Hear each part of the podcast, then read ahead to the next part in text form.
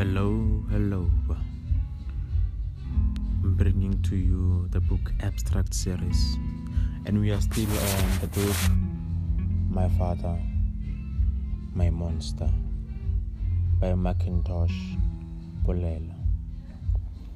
We are on chapter 12, and without further ado, let's go right into it.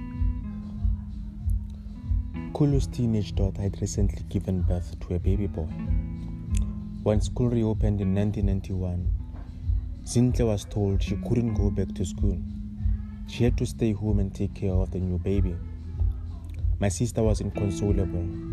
For days, the two of us talked about nothing else but how to stop this from happening. She was determined to go to school, and I badly wanted to protect her from being exploited like this.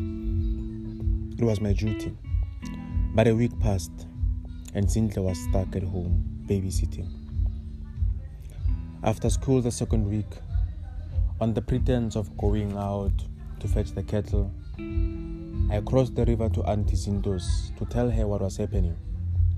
I pleaded with her not to mention that she had heard it from me because I knew it would get me into trouble. I just wanted to see my sister back at school. I told her Auntie Zinto reassured me she would do something.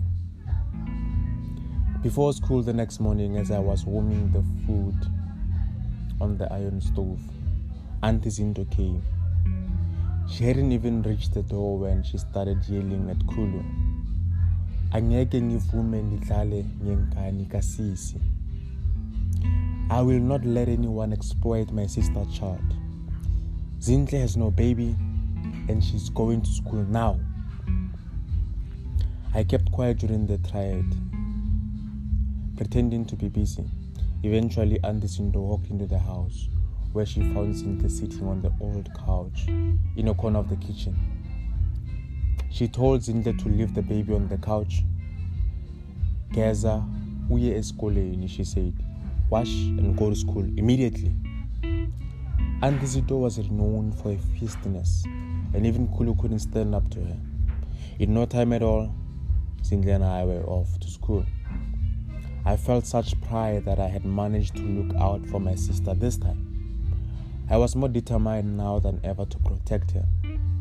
I went around telling every adult in the extended family who would listen to me that Zintle needed a place to stay. I didn't know where or with whom she could possibly live without being exploited again, but I felt that Remaining in this house would be bad for her. I feared she would end up as disaffected as I was. I was afraid that she too would start to drift. By now, she had confided in me that she was also having thoughts of suicide. If she died, I would have no reason to live. It was only because of Zintle that I could still summon the strength to get up every morning. She gave me a reason to pray every night. I had no hope at all for my future.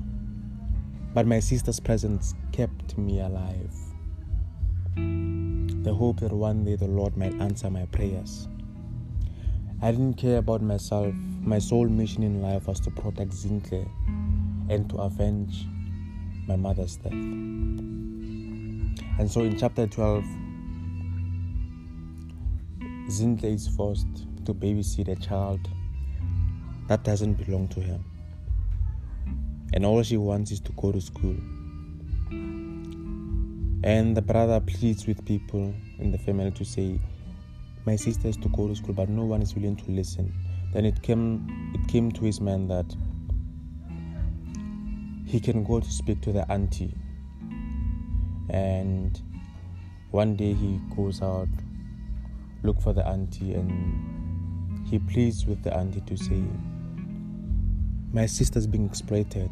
She's been made to look after a child that doesn't belong to her, and now she can't go to school. And the auntie in the morning comes furious, and he said to the Kulu that this child is going to school right now. This child doesn't have a child, so why should he suffer? And in no time, the kids jet off to school. So now the young boy believes that this environment is not conducive for the young girl to live in. because he might start to drift as he did. And he starts going around looking for people who can adopt the sister. And he says, by now she had confided in me that she was also having thoughts of suicide. If she died, I would have no reason left to live. It was only because of her that I could still summon the strength to get up every morning. She gave me a reason to pray. I had no hope at all for my future, but my sister's presence kept me alive. So the only the only thing that seems to be keeping the young man alive is the sister, because he he believes it is his duty to protect and look after her. And if someday the sister was to be no more, he would have no reason to live. And so he gathers up the strength to go to different people asking for accommodation for the sister so she can be at peace out of the hellhole that she's currently in. My father, my monster.